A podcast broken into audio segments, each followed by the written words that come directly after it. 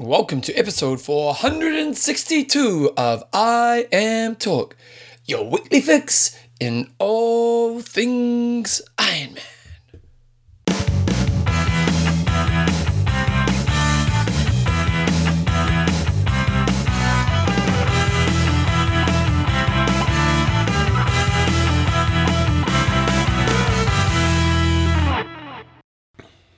Righto, team, welcome along to episode. I'm pulling up the show notes right now. Episode 462 of IMTalk with Coach John Newsom and Bevan James. Oz, how you going, mate? Oh, a bit up and down. It's a bit of a sad day, John's. It's been a sad week, isn't it? It, it, I want to be on a positive note. Negative side, I'm injured. Not happy about that at all. And it's not a good injury, is it? No, but on the positive side, we beat Australia again at the rugby league. Did you watch? I did not, Oh, and that makes me that outweighs the this disappointment I had at injuring myself. the league, like I know, I, I turned on at half time and we were up 26 tw- 6, I think.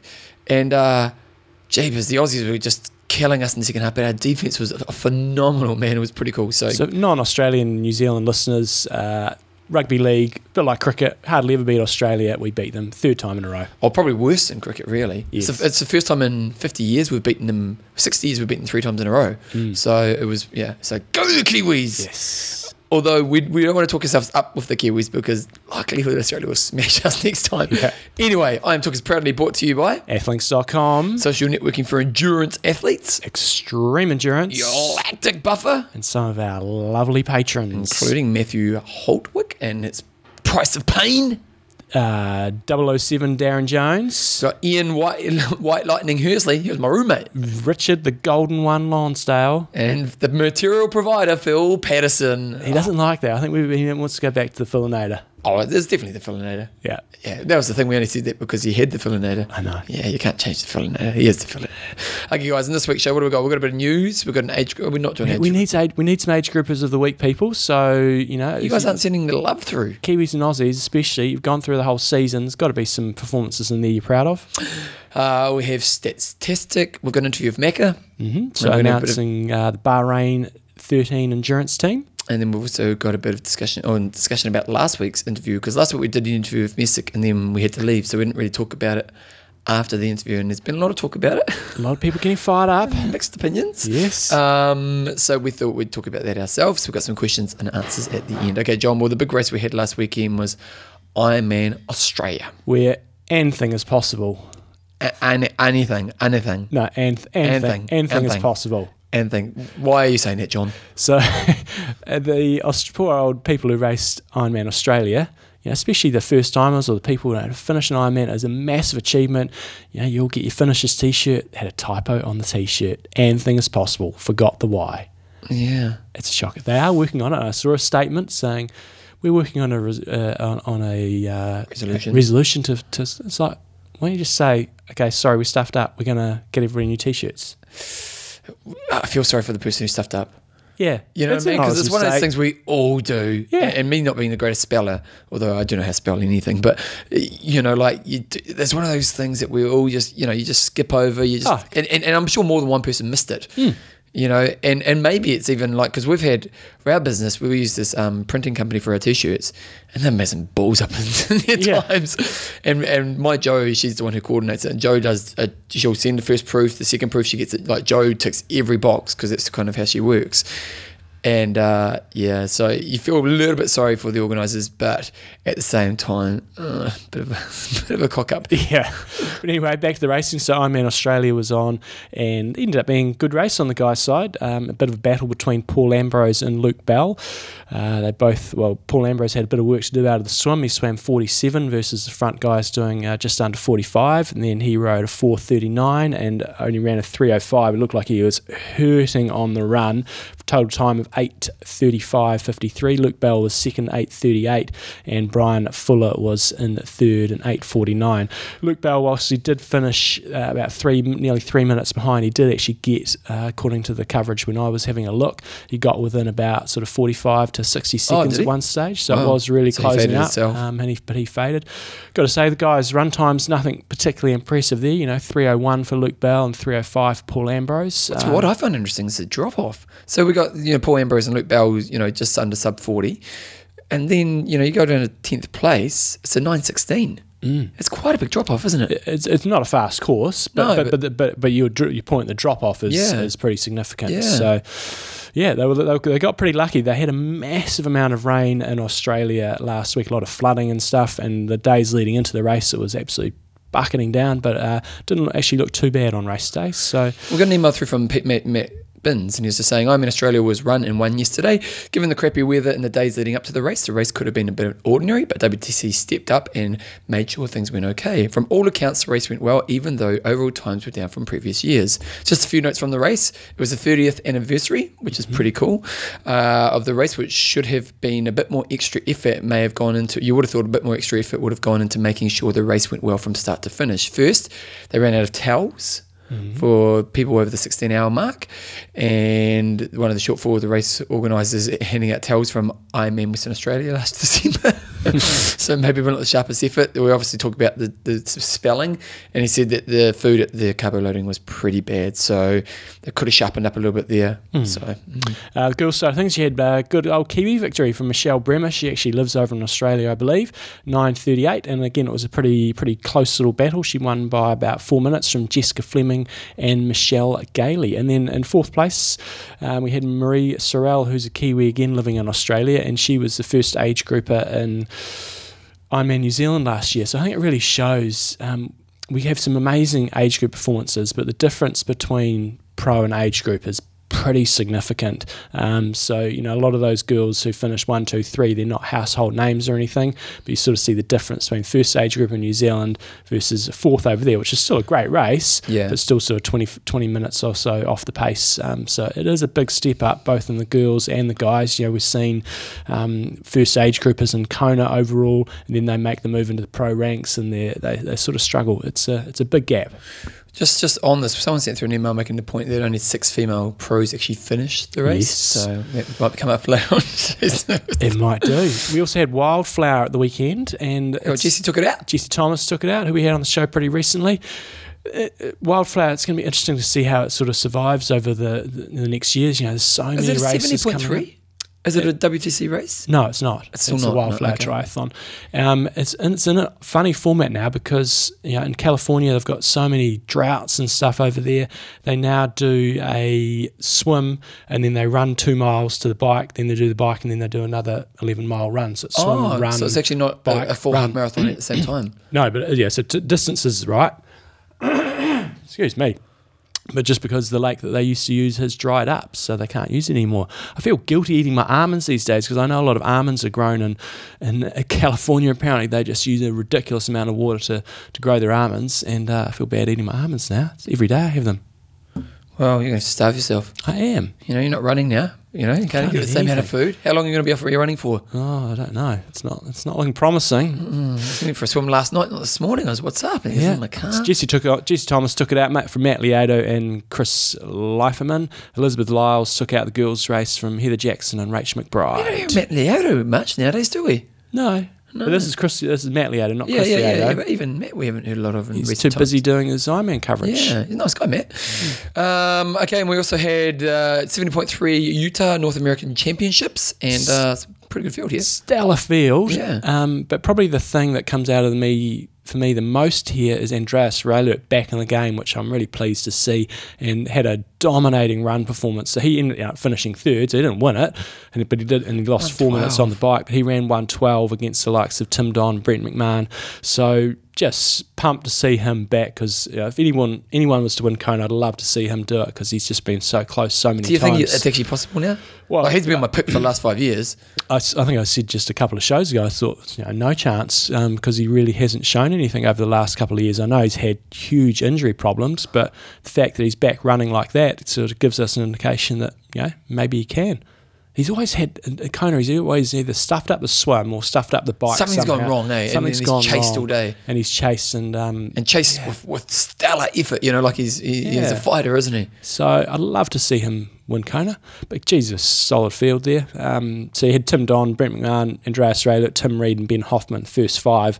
But below that, there's still you know a stack load of uh, stack load of athletes that are still you know absolute stellar athletes. What about girls' side of things? I'm just trying to pull this up now. They've got this new tracking system, and I'm not really sure what I'm doing. Female way, so you're going to go female. Okay, let's have a look. Oh, there we go. Heather Wurtle took it out from Meredith Kessler and Jodie Swallow against Stella Field, Annabelle Luxford, Alicia Kaye, Rachel Joyce, Mary Beth Ellis, Mirinda Carfrae only down. And Seventh, eighth, yeah, I'm not liking this new tracking system. I can't tell what place they are. eighth. Uh, uh, Linsey Corbin down there, probably about 10th place. So great to see these championship races drawing championship fields. But uh, Heather Wurtle sort of picking up where she finished last season and it's one of the best 70.3 athletes in the world now. She's killing it, isn't she? She's dominating the dojo. Okay, Jumbo, TriEqual. Is is disappointed with the starts, Don John, and they put out a proposal saying, look, we what we want to do is we want to look at the way we are starting the races because we feel it's unfair to the female athletes still, um, and so he, they've come up with a proposal around how they think we should be starting races. And these guys are making some progress. So we've had Andrew Messick on the show. They're really pushing for this 50 50 thing, which we'll talk about in a moment. But as- a result of this, they at the weekend they changed the start times at that 70.3 we were just talking about, and the women did have that gap. So the gaps are so the male guys will start first. This is what they're proposing. Yep. Then the female pros will start 10 minutes after the male guys. And then the male age groupers will start 35 minutes after the female pros. So they'll be 45 minutes after the male pros. And then the female age groupers will be, will that be 45, minutes after the men? After the men, yep. After the age group men? Yes, and Oh, no, so is it- no, this is 45 minutes after the Oh, okay. men. So, so basically, going to be a 25 minute gap between the female pros and the male age groupers based on, it must be if you're saying that the 45. So the male guys go. Males go first. 10 go- minutes later, females go. 35 minutes later, so there's 25 minute gap between them, Females, Yes. yeah. Uh, and That's- then 10 minutes later, the female age groupers will leave. That's what they're proposing for world, national, regional, and all long course championships. And then for the half course race, it would be 10, 25, 35 from the male pros. So I think it's um, it's good. I mean, you want to see the girls having a fair race. Uh, the, probably the group that I feel sorry for that get disadvantaged out of all of this, and, and there's no easy solution. It's just the female age groupers who have got to go through, ride through the fields. Yeah. And that's the people that suck. I mean, great. The, the, the pro females, yeah, they need to have a fair race, and this way they will. They they won't quite catch up to the the, the, the guys they could pace themselves off the crappy male crappy male um, pros that aren't having good days. You know, there have been instances where they've caught up to them and then sort of worked with them, and then equally, uh, there's always been the issue of the male age groupers catching up and and pulling some of the the the weaker female pro athletes pulling them up a little bit. So this gap sort of works on that. But I do feel for the female age groupers. So the question I have then is let's say they do implement this in Kona. What's the times in Kona they have? I think it was, I, I don't know, but it was somewhat similar to this, but just the gaps are a bit, bit different. So let's say they still start implementing this, and you know, because the problem is for the people, the age groupers are the ones who are going to be pushing that 17 hour mark. So does it then that just everyone starts earlier? Uh, you can't start any earlier in Kona because it's just too dark, and I think that's the challenge you have at most races. So um, the males did start. We I think we started at six fifty five, didn't we? This year it was. I think it was, I think the age group men started at six fifty five, and I, I can't remember. We should have that in front of us, but the the woman behind us. But look, at the end of the day, I think we've got that argument. But I think that at the championship races, that's just going to affect so few people Mm. that I think the, the the the benefits outweigh the costs. Okay, there you go. In So- my my humble opinion. Okay. Um, other news with Ultraman Austria. Australia, the inaugural one over in Noosa this weekend. Oh, So, really? This is Ultraman- the fourth. Sorry? This is the fourth or the third. Uh, So Canada- It depends how you br- brand them. I mean, there's lots of ultra distance races. No, but under that different kind of formats. Ultraman banner. So let me have a look. You can have a look talk. there. And then uh, ta- also, just one little uh, advertisement for Thanyapura. You know, if we've got any, if you are a top notch coach, they are looking for a new head coach over there at Thanyapura. So get in touch with them. So, yeah, things are changing, things are moving. You got Ironman Australia, you got uh, Ironman Ult- Ultraman Canada, Ultraman Australia, you got Ultraman Hawaii, and yeah, off the top of my head, I don't know if there's any other Ultraman branded races. Uh, there are certainly lots of ultra distance races, Decaman, things like that, all, all over the place. You got the Florida. one Florida, Florida Ultraman. Nice. Yeah, yeah. It'd be kind of cool if they just changed the, I don't know, the qualifying system to get to a to to Hawaii, somewhat. Is it what? What's the qualifying system right now? You kind of just got to go do one, Oh, and then you sort of well, how do you do it? line. What you do it you've got, to go, you've got to go and do Ultraman Canada, or you've got to go and do Oh, okay. an Ultraman race somewhere. I believe. Don't quote me on that, people. Does the Ultraman Hawaii hold that prestige? But like, if if I'm doing an Ultraman, like, like we look at Ironman Kona, obviously has this big prestige that uh, people are buying into. But where when we look at Ultraman Hawaii, Oh yeah, if you're in the Ultraman world, it does. does it? Okay. Yeah. I, don't know. Doesn't necessarily so much for me, John.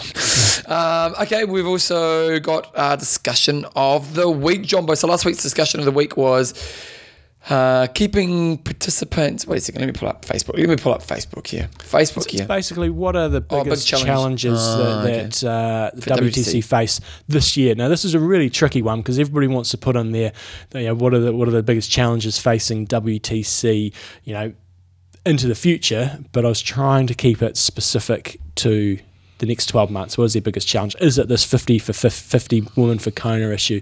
Is it drugs? Is it whatever that, that, that that's going to be the biggest challenge for their organisation? Okay, so Lee Kennedy's come along. She's got convincing age groupers that their races are still worth the 50% markup on local events, which are also growing and receiving glowing reports year on year. Pavel Chalice. I like it, Pavel. This, this time you didn't. Uh, you, you stuck to the topic. Last week I gave you a hard time. Making the uh, sport spectator friendly in order to attract sponsors. Uh, make pros earn millions, not thousands.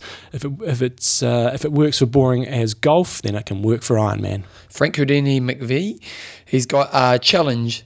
See what I did there? Yeah, I'm liking it, Frank. Joe Bex has got, don't forget to wait, tip your waitress. Uh, Lucy Francis, their biggest challenge will us will be us women and how they address the equality issue. Fifty women, uh, pro women for Kona on the start line. Oh, and while they're at it, they might as well split the age group slots at every race equally between male and females.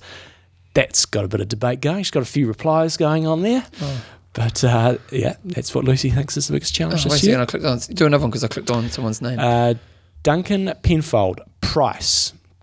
Remember, Messick said that if pros want to earn money, they should look to add value to races and to and to sponsors more. The, the logic is the same for WTC. If they want to charge more, hence I mean more than others, not just more than last year, they need to justify it. Scarcity is no, not a factor anymore. So I think that's a good point. You know, there is more competition out there for WTC, and price, you know, it is going to become an issue for some people. Mike Three Gold, have you done him? No, I think there's a problem with now with quality control problem. I don't see what extra value they bring to the pretty considerable extra costs involved. Texas 70.3 this weekend was an example where they reportedly had a two to three hour line for registration because of lack of staff and volunteers. I'd rather race local and pay less for better service.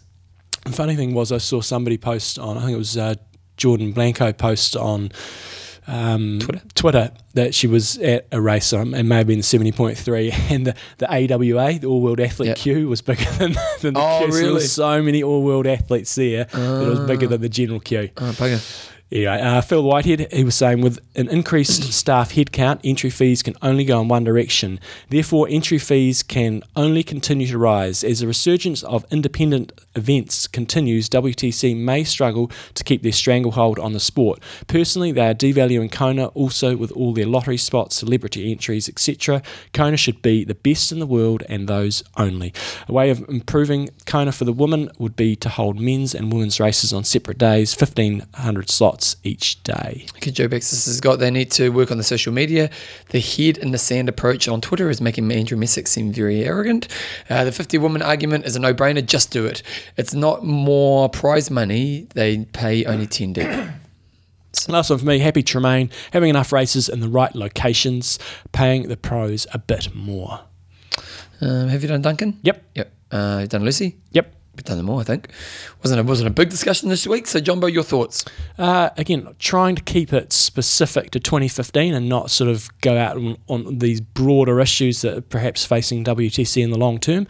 I think for me, just looking around, I think maybe keeping the participation rates up at the uh, some of the older races, especially in North America, where they've got you know a lot of races now. Um, so some of those perhaps less popular races, you know, people always get attracted to the new shiny thing. You know, they've got Chattanooga and all these new races coming up, and it seems like numbers are you know on the decline at some of those other races, which perhaps you know maybe Louisville and things like that. So I think that's probably a real challenge for them. And then um, you know just getting their pro coverage to be at a good level. I know they they're using the the chips, uh, the the Which is still very kind of first, which is new, but I see that as a real challenge because they have had challenge was that with that in the the first few races in terms of dropouts and dropout rates and things like that, and, and in terms of Joe Public, like me, actually being able to go on there and seeing how it really works. So I see that as a big challenge, but also at the same time a real big opportunity. So rather than addressing you know any massive big issues that I think they've got long term, just in terms of a couple of the key ones for this year, I see that as being them.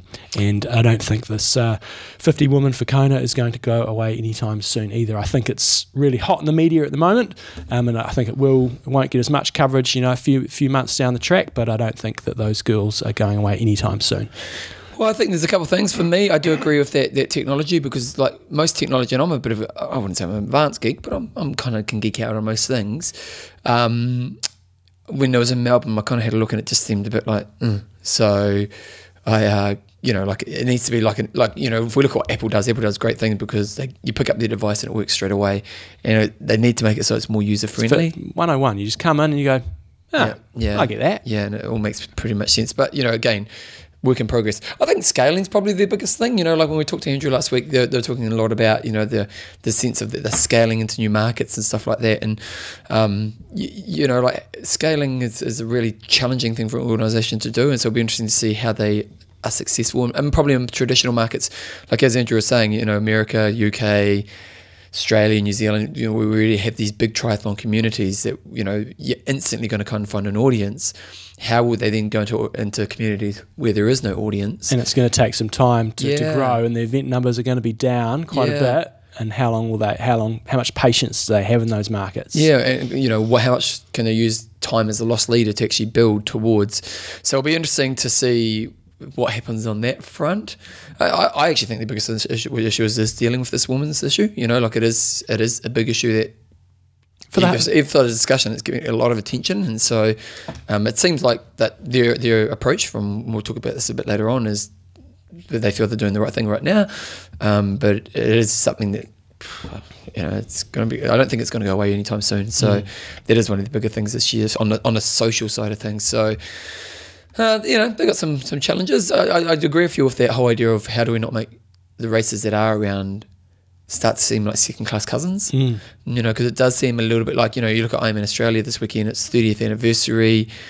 Uh, some of these kind of iconic races are just they're kind of nothing now, aren't they? Well, they're not nothing. They're not nothing, but it's just a challenge the sport faces as it grows. You know, mm. it's just. You know, and, and, one of the things Ironman always had was scarcity. So scarcity mm. adds value to your product because if you've got scarcity, then it's like, oh, it's really hard for me to get into this race. Mm. Well, when they, there's an abundance of their product, what does that mean for their market? And um, you know, because there's only so many people who want to do Ironman, mm. and like I asked you Andrew last week about this whole idea of event, you know, those kind of colour runs and the mud runs and stuff like that. And that's that's a big market nowadays. Those mm. races, like the colour run in Christchurch, got more than six thousand people at it. Now that's more than we get at the Christchurch Marathon, and that the marathon's been going for thirty years. Now I know it's I don't know about sustainability long term of those races because I think it's mm. kind of just a one off experience. Yep you don't necessarily want to get better at it, but you know, still these these events, you know, they're kind of the market shifting, mm. and uh, as Andrew was saying, people racing often will lead to Ironman being the mecca, but actually, I think probably people racing leads to marathon being the mecca, and triathlon probably gets a bit of a flow on from that. But yeah, I don't know. Yeah, we're interesting to see what happens as we move forward through 2015. Jumbo, this week's discussion. So, if you were to qualify, if Kona qualifying was to be done equally for men and women for both pro and age groupers, do you think it would actually increase the rate of female participation? So, what are you thinking here, John? Well, I. I don't no, not, never say never, but Lucy Francis sort of said, you know, they should have equal slots for men and women um, for Kona and age group and pro. And so part of this argument for, from the females has been, you know, A, we want equality, get that.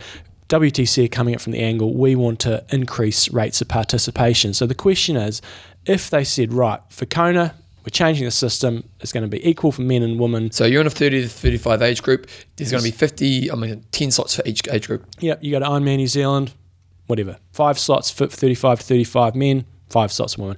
Is that actually going to increase the participation rates in our sport? So does yeah. Yes. Oh, so, so the question is, would basically for females because it's a female dominated question. Yeah, because they're, what they're, they're trying to to to broaden, get more females involved in the sport. Yeah, that's what Andrew Messick was saying. Is yeah, uh, obviously the, the, pros want 50 in Kona, but we want to just try to figure out ways where we can increase female participation rates in our sport. So then, if you had a pro rata system, you know, you want as many females as males. I mean, to me, I, I'm kind of going to talk a little bit about this now, but it's to me the thing is, is that I don't know. Like we've talked about this on the show recently around this whole idea of why isn't it females do the sport more? And we had that discussion mm-hmm. the week a few weeks ago where it was we asked females to answer why do you think more of your friends aren't involved in the sport? I don't think that that's the market. I think the market is know, how to get more females involved in triathlon, not Ironman, because mm. I do think there's definitely a big market for you know look at the women's triathlon series we had had over in New Zealand for a period of time.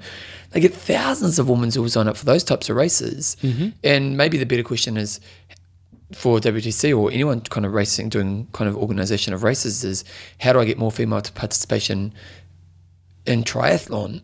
like what's it like in an ITU race? Is it 50-50? Uh, it's more 50-50 than it's closer to that than than what Ironman is.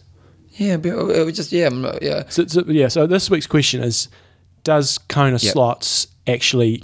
Do you think seriously think that will increase female participation rates in our sport? Mm. Long term, short term, doesn't matter, but would that make a difference? Mm. Okay, well, let's see. Okay, Jumbo sponsor. I love Athlinks. You do, John. I do, because at the weekend, I went uh, where this fateful injury happened that I've got. So I basically uh, pulled my calf muscle. Was it in a race? Yeah. Uh. uh, so I'll tell, I'll tell a story of the race. So I went out to this race, and it's in a place called Woodend, and pulled up there, and this is just it's brilliant cross country. It is just proper stuff. So yeah, you it's it's a it's a four by five k um, team run team race. Who was in your team? Two laps. So we had uh, Russell Harrison Kirk, Axel, and then Timbo McClurg and me. And how how how how would you normally go as a team?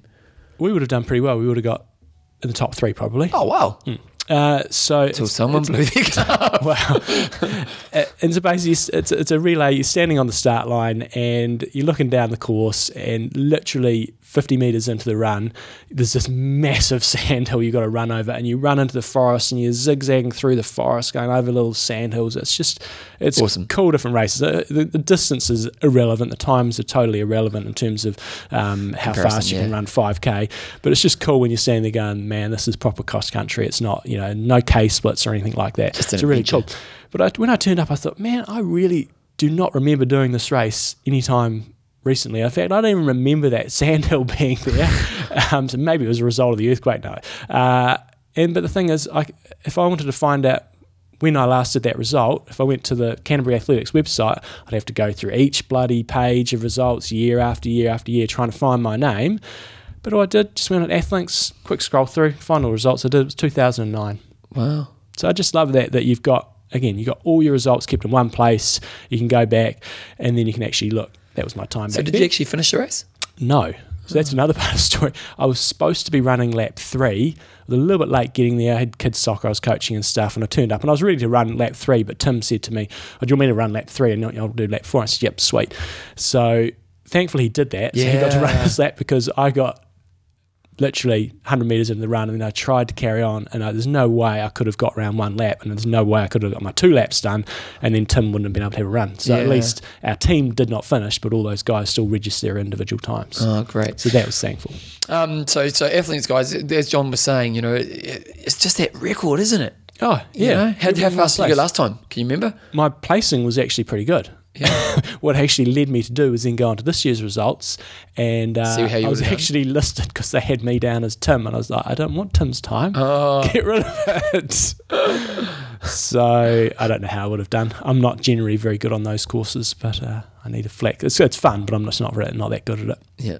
It's athlinks.com keep all your results in one place. It's an easy way to go back. Again, you know, say this had been Ironman New Zealand and I couldn't remember what year I'd done Ironman New Zealand. Boom, you go back there within a few seconds, you can suss it out and you can see how good you were and then perhaps the degradation of your form as I would have found when I looked at my results from a couple of weeks ago. I was like, man, I used to be a lot more competitive.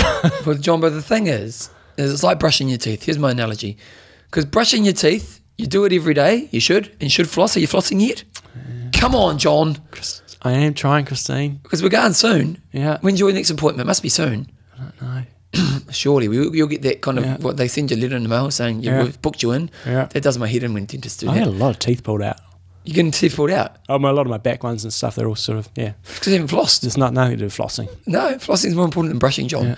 But if you brush your teeth every day, then you have great teeth like mine, which aren't that flesh either because I ate too much sugar when I was a kid. But anyway, everything's the same. If you put your results on the time, you, can- 20 years from now, the benefit is sensational. Exactly. There we go. Athlinks.com, guys. Check, check, check it out. Okay, let's put some music on for Stats Tastic.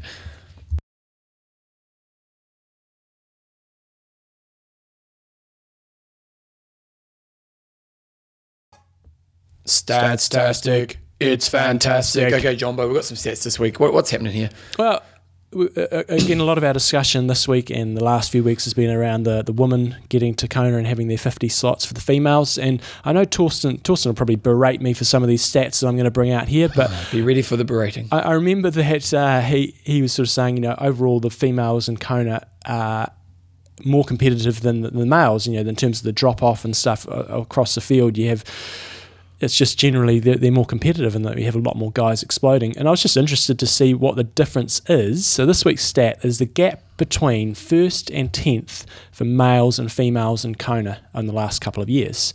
And I actually thought it would be a little bit different to the results that I So wait, came so the up. guy who gets first, Guy gets first to 10th. So this year, 10th place, or no, last year, 2014, 10th place in the men was 15.57 behind the winner, and the woman was 22.39 behind the woman. so seven minute, you know, six and a half minutes difference there. Uh, and I thought, I actually thought the woman would have been a bit closer than that. I- In fact, I wouldn't have been surprised if the women were closer than the men. Uh, and then, but is it, is it more that the, the, the 5 through to 10 are a little bit slower? I didn't analyze, analyze those stats there. You you know what I mean? Uh, uh, because we kind of think about the last few years with the females, you've had like Rinny running through, hmm. and there's normally been a pack of runners close together. It's one through five on the girls. Yeah, you know, remember a couple of years ago when there was almost like four of them. That could be a stat for next week. Uh, one there you go, through, we're one through five. one through five. And then I thought, I wonder if that's consistent. And so I had a look at 2013, and in 2013, the difference was 1944. So it's first to 10th on the male side of things. And on the girls' side of things, 2508. So, So pretty similar, really. Pretty similar. And then I had a quick look at the, the next year, 2012, and it was uh, it was somewhat sim- similar again. So traditionally, what we have found here is uh, the males top 10 is closer in terms of just raw times than the females. That's this week's stats. I did not go back to the Chrissie era because this would just completely blow this to Yeah, yeah. She was just something special. She was 20 minutes in front of everybody. Did you see that video that Peter sent through? So Peter Colson sent through an email. Did you watch it? What the the, the The track race. track race in, in Bordeaux. And I, I apologise. I sometimes don't. Th- I might have said that the track uh, cycling velodrome is 400 metres. I don't know what I was thinking. There's It's no way it's 400 metres. You do get different lengths of track though, uh, so it's not 400 metres. Okay, so Peter Colson sent through, and I'll put it on www.im Talk is the video this week. Now, I think he put it on YouTube himself. So, um, let's see, I'm It's got music over the top. Yeah, there there was- there was a version out there, uh, and I should have that as another website of the week. I've had it before. It's, it's like Try Clear, Try Clear, or something like that. They've got loads of old school. Well, this is uh, one Peter actually put up himself. mm, I think he copied it and then just put music Yeah. the top of it. So he's saying, he's, first of all, he sent through an email saying Craig Percival has got two challenges he's trying to. He won Ultraman Canada, got second and third, second and third in Hawaii. Uh, but his, his goals for this year, Craig Percival, his goals are to uh, ride from Perth to Melbourne.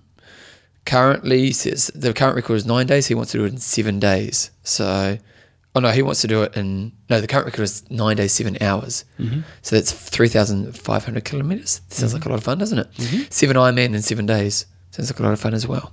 But then he sent through the video, so I watched it. Did you? Did you watch it? I've, I've seen bits of that before. I've, I've watched it before. But So Brad Beven cool. does lap them. Yeah. Yeah, so he, he gets out of the water quite fast. Yeah. So it's quite cool because the swim, they're smacking him, man. they, are, they are absolutely blitzing it in the water, man. Like it's because what, what was it, about 400 meter swim? Yeah. Oh, Yeah. no, I don't know. I can't remember, but it was about 400 meters.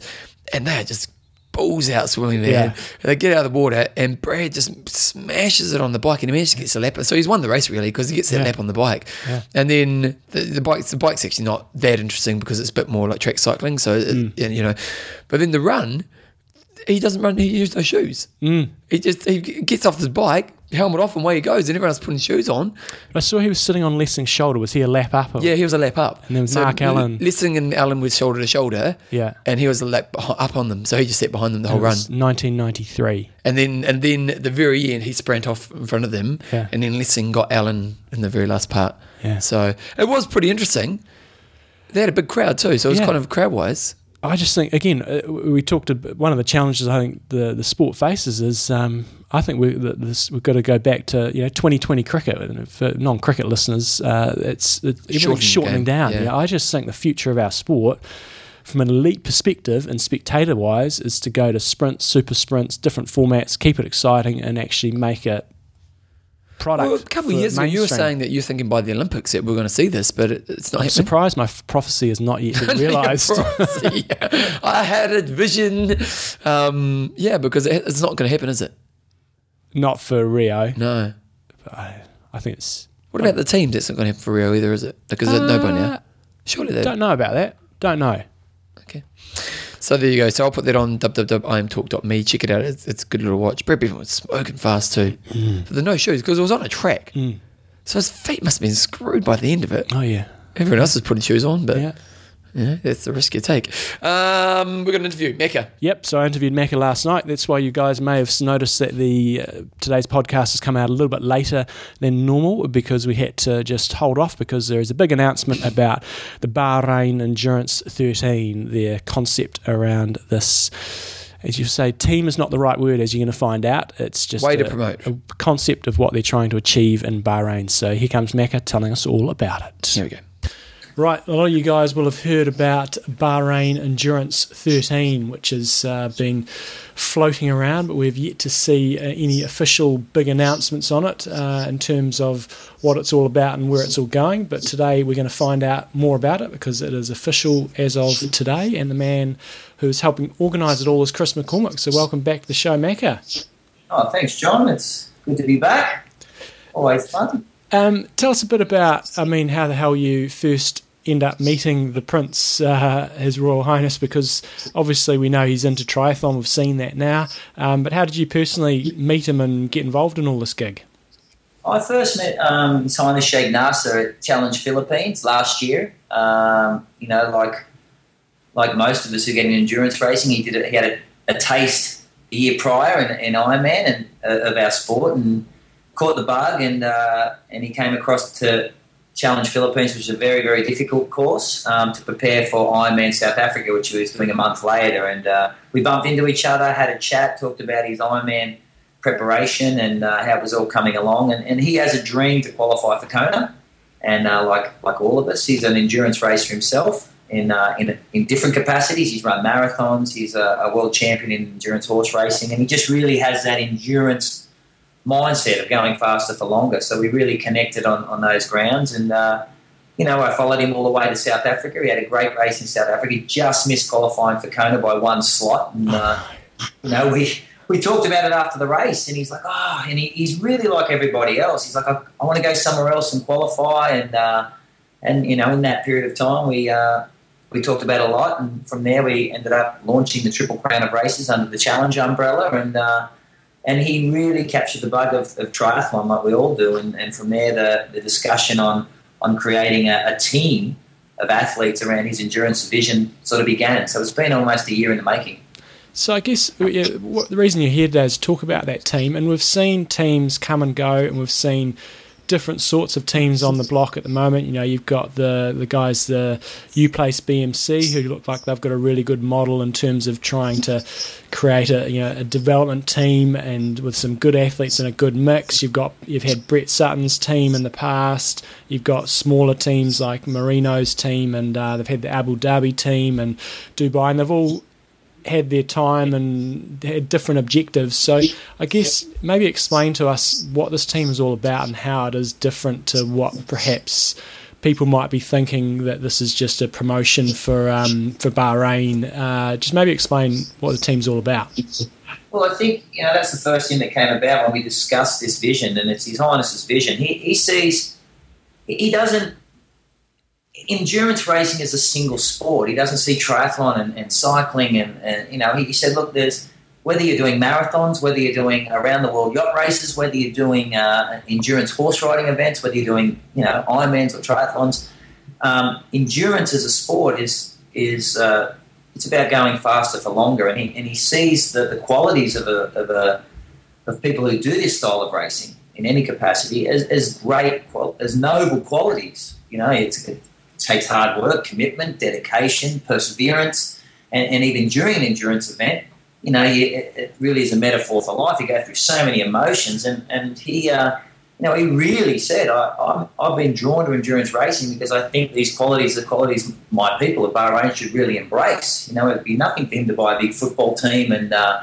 and, and, have a, a, big football team on the Premier League or or uh, you know a, a big Formula One team, but he's like, you know what, I really want to find sports that that I can show my people these are great metaphors for life. They don't need to be the greatest, most famous athletes in the world, but they're people that you can relate to and people you should look up to and say, you know what, I understand what they're doing. And, and this trickles down all the way to my people, whether you do sport or not. So we, we talked about his endurance vision. And, and, obviously, everyone in triathlon said, oh, here comes another team. And, I, and I, I don't see this as a team. I see this as, sure, 13 of the world's best athletes that have got together under an endurance vision. And I, and I think you will see over the next few years the magnitude of this vision and, it will scale up. And, and, and it's very much like a Red Bull model in the sense that you're not identified by your sport, you're identified, sure, they're triathletes, but we do endurance sports. And you, are going to see marathon runners come under this vision soon. You're going to see cyclists potentially come under this vision with teams. And, and that's really what he's trying to,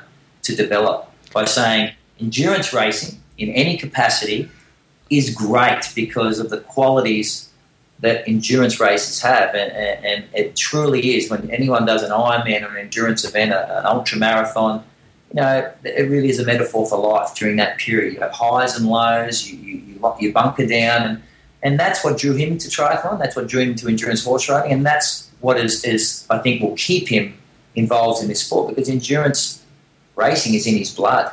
You know, it, it's what he does, and uh, and and that was how we connected, and that's why I think it's very, very different to these other teams that are, that are, that are commercially built. You know, there is a commercial element to this team without question, but the vision is much bigger. So it, it is a marketing tool for Bahrain, but for him personally, as a, as a leader of his country, he's trying to do great. He wants to be seen as the, as the prince of health and wellness, and he, he leads by example. He, he actually participates, he actually does these events, he actually races, and he, he's saying to his people, look, if I can do it, you can do it. And yeah, it takes hard work, and yeah, it takes commitment. And there is a lot of wealthy royals in the Middle East that don't do this, and he doesn't have to do this. So he truly is a, a leader by example. And uh, and so when we discussed it and uh, we talked about how this could, could come about, I sat with him many times in Bahrain and, and we discussed it. I said, Your Highness, this is this is a plan that should be put into action, and and and, you're the you're the person to lead this because it, it, really is a noble vision. When you look at this part of the world, you know they have have health issues. It's the highest diabetes problems in the world, and uh, and he wants to do something about it. And so it was a very very, you know, it's a, a very amazing, a cool vision. And I think for the athletes, you know, he has a, a, an endurance horse riding stable, one of the best in the world, and triathlon is the sport he does now. So he, he said, let's let's go about and explain the vision to athletes around the world and let's see if they like it and buy into it. And, and we've sort of been blanketed and called a team in that concept because we're people who, who, who have bought into this this pretty cool way of looking at things. And uh, and I, I sort of say it's like the Red Bull model. You're not identified by sport, you're identified by as being a sportsman under a, a blanket of a, of a style of sport being endurance racing in any capacity. So, so why the number 13? Obviously, you mentioned, um, I think there's 13 athletes in there, but was that, is there any particular reason for that? Um, but his lucky number is 13. And uh, he's, he's like, we were, we were chatting about it, and, uh, and we talked about how you put a number on it, like how many in the team. And then, you know, I, I guess commercially, when you start talking about things, you're like, well, we can do anything. But, uh, you know, he, he, it wasn't a decision to be he's like, look, I want to, I want something to really, really buy into to my to what I'm doing, and, and my lucky number's thirteen. My my lucky horse, Victorious, is number thirteen, and and uh, why don't we find the thirteen best athletes or the best athletes to suit our vision? I want to give one youngster the chance Like, so I want, yeah, I want great stars, but I really, Chris, I want to give young kids, I want you to make that phone call to one young guy who is the next kid, who you think is the next kid. I want you to make that phone call and I want you to tell him. And uh, we did that. So we put a young guy on the team, which was really exciting for me. I, I was really happy about making that call. We picked 13 athletes. And then we, we, we layered that down with a racing team, which is six athletes and then the next team is his national team. So he really wanted to create pathways for the kids that are at school in Bahrain.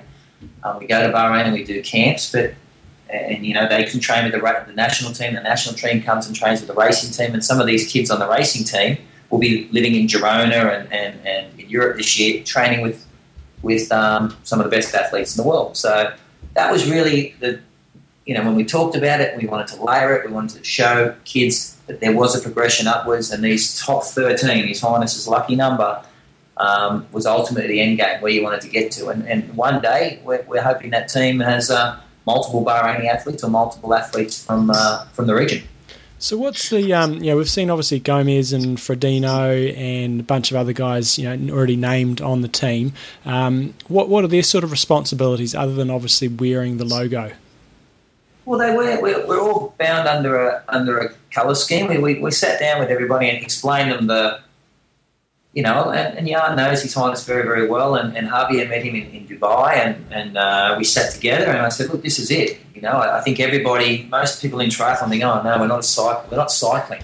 Our team doesn't work in triathlon. And and I said, look, guys, this isn't about us, you know, taking away your who you are and, and, and your brand we you know we really we, we're really trying to go out to market. So here's 13 people that that embrace this vision of uh, you know endurance racing is cool. And, um, and I went to them all and said, why do you do triathlon? That was where I started. What is the reason, Javier or Jan, that makes you get up every morning and race and train? And and, and uh, I said, walk away from the money side, the commercial side. But what was it as a kid that came here? And they all, when you speak to them and you ask them that question, you know, and that grassroots kids question. I said, mate, I loved testing myself. I loved challenging myself. And, and I said, well, there you go. You're already, already buying into the vision. So let me say that as a, as a conglomerate group, we're going to empower you. We'd love you to, to, to embrace colours and, and, and, basically make a statement surrounding, hey, I, I buy into this. I'm, I'm going to jump on board this because I believe in this direction. And by doing that, you know, you're going to wear this colour and, and, and, and some key things that, say, I buy into this vision. And some athletes said they couldn't, other athletes said they couldn't. We didn't try and take away any sponsorships. We allowed them all to do what they wanted to do, to make a statement through a logo or, or through colour choices of uniforms that you buy into this vision. And, and over time, we hope to, to, ultimately make a market value for athletes and, and say, look, you know, when you go into these big corporate sponsors, as His Highness said, you know, triathlon is a sport, yeah, it's a, it's a big sport, but it's like good luck getting a, an Emirates Airlines to, to sponsor that because there's no commercial value. But start throwing around the world yacht racing and and uh, and triathlon and cycling and, and these things together and selling that as a concept, as a, as a, as a group sport, then you can start making a market value for endurance athletes and triathletes have a market value. So suddenly I can say Jan Frodeno is a two or three million dollar a year athlete because he, he, he's branded differently. I think the focus as tri- us triathletes has always been on triathlon. And, uh, and then we look outwardly and go, oh, it's not fair. These cyclists make more money than us. And it's not fair that, uh, well, that was what I thought was very, very interesting in, in the way he, His Highness presented endurance vision. He said, look bigger, look what endurance racing does for people. You see it in your Ironmans. It changes people's lives. But you guys are so small-minded and thinking just in triathlon. Marathons change people's lives. Endurance racing changed people's lives. So, you know, these guys like Jan and, and Javier were like, 100% I'm in. It wasn't, so that's a fantastic concept. And yes, I would love to be involved. So they were two marquee athletes that came on very, very early. And, uh, and, and they've been fantastic. Uh, and then we had to go through, and it was quite difficult to meet many athletes and, and try and explain to them. You know, we, had a lot of people that weren't interested. I'll be honest with you. Said, mm-hmm. No, no, no. Mm-hmm. And um, but the ones we got, uh, you'll be very, very surprised at the lineup. And a lot of people will say, "Oh, they just paid a hell of a lot of money for them." That is 100% not the case.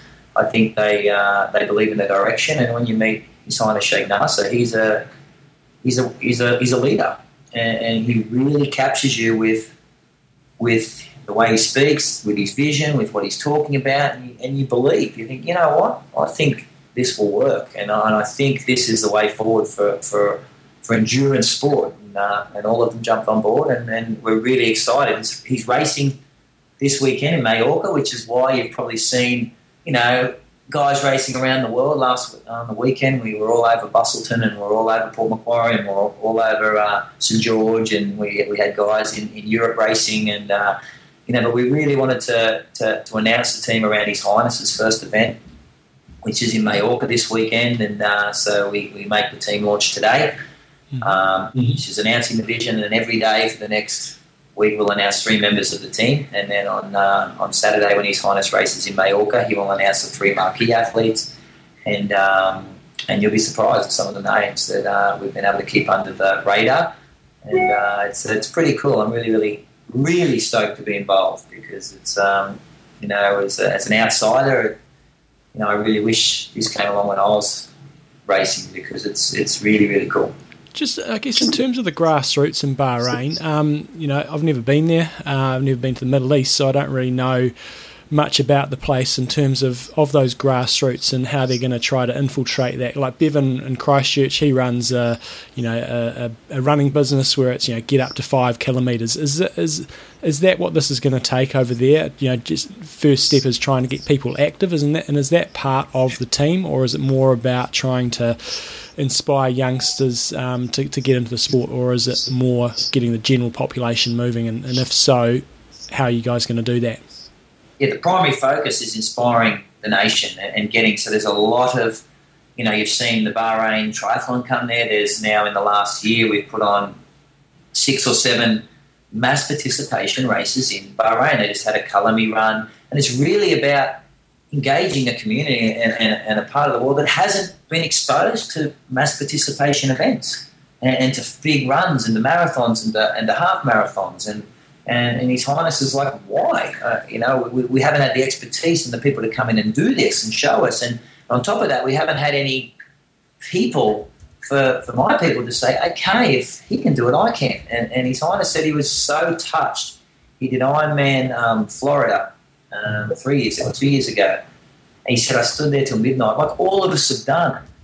You know, and I watched people come across this line, and, and he said, that honestly was the point that changed my life. And I said, you know what? Why is this not happening in my in, in, the Middle East? And this is what has touched me, and endurance racing has captured me, and I want to expose my people to this because I have the health issues. I have these the same issues that the West has had years ago that drove people to get off their mum and, and exercise and, and, understand that being active is, is key. Um, we're facing those same challenges now. So, how do I go about showing my people this?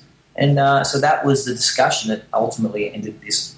It came about with this Bahrain endurance vision, and uh, and yeah, so it's about putting events on. So our grassroots budget is very much about putting fun runs, marathons, triathlons, aquathons, um, walks um, on in the region, and you know, you've got a, a very influential leader um, of the region, one of the, the, future, you know, world leaders of this region, that is, is putting his hand up and saying, I want to make change not only in my country, but within this region, and I want to lead by example. And that is why this vision, unlike other commercial entities that have entered the sport and put teams together, is a very, very different vision. So I always say it's I don't want to call it a team as such because the expectation on team is has to be some commercial end game. And, and for him, the measurements and the KPIs on this are very, very different. And, uh, and so, from, from, my company's end and my end, uh, as the group managing this for him in multiple capacities, we have people on the ground in Bahrain, um, we have people in Europe and the US. It's about drawing people to Bahrain, number one, and ultimately putting on events within the region and, and inspiring those young kids to come and do it. And he's really starting at the schools and, the, and at the kids level and getting them to participate. And two weeks ago, they had their second ever sprint triathlon in Bahrain, and they uh, they had a kids race before it, and there was over 200 kids. Which, okay, had you had it four years ago, there wouldn't have been 10 Mm. And this is this is we take it for granted now, but this is what he's really hoping to do, and that's why it's uh, it's a really cool initiative. What's the deal with um, females over there in terms of racing? Again, I know this differs from uh, country to country in the Middle East, but in terms of females going over there, and you know, do they are they able to bear their skin to, to race in terms of the local females? Obviously, for foreigners, they can just come in and you know do what they want when they're racing. But what's the deal with Bahrain specifically around um, the females? Yeah, absolutely. Same as us, you know, the same as the West. They're, you know, there's obviously a conservative element. There is no question there is a conservative element, and um, but as for racing and and doing um, doing triathlon, they've got some great. Actually, I think they're female athletes. Young Samira, yeah, she went to the Olympics for, for swimming. She's now switched across to triathlon. She uh, she's a she's a fantastic athlete, and she races a lot of the events over there. But it's very, very, very liberal yet conservative in that sense. So it's um, it's it's a very forward thinking Arab nation. That's for sure. Cool. cool. So, um, in terms of Macca X, how's that plugging along, and anything at Thanyapura that uh, you want to share with the listeners? Um, yeah, Macca X is doing well. We've got a um, we're all we've got a whole group of us going again to Roth this year, and uh, we've um, what else is happening with us? The team is growing day on day. I just sat with Aaron before, and we talked about our end of season camp. We just got told that Challenge Gold Coast is off. We had a big camp set for Challenge Gold Coast. So we've decided to keep that camp on anyway and extend it. So a lot of people preparing for Ironman 70.3 Mooloolaba will come down to that camp. But the Macca X group, it's a, it's a solid group. I really, really enjoy working out with them and, and talking to them. We've just, we just partnered with Training Tilt, the Kiwi company. Nice. And um, was building out all our back end and will enable us to auto populate all the programs for for athletes now. So we started as a community, but now we're training plans and, and programming for everybody with all our with all our coaches.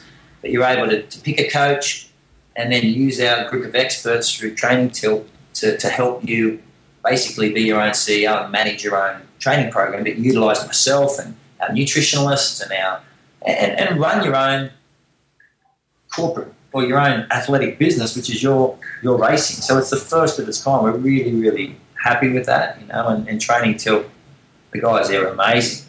You know, they're over to, yeah, we can do this, we can't do this, and for us, it was uh, it was great to partner with them and, and help us build all that out. So, yeah, Macca X, it's a forever growing community. It's always uh, changing. I love it. I really, really enjoyed it. It really keeps me connected to triathlon. You know, this Bahrain is, is definitely the high end, and having these guys, um, you know, bossing, not bossing these guys around, but, but having these guys at my disposal, I, I really think the Macca community feels like they're a part of, uh, of this Bahrain endurance vision because, you know, they, a lot of these, we've talked about a lot in house, the athletes on board, a lot of my, a lot of our guys in the community know all about this team and have for the last six months before anybody else. So it's, uh, they really feel a part of this, and I think that's a big plus for them. They get access to some pretty cool people. Cool. Very good. And what about your racing for this season? Obviously, you're a busy man now. Um, what are you going to try to squeeze in?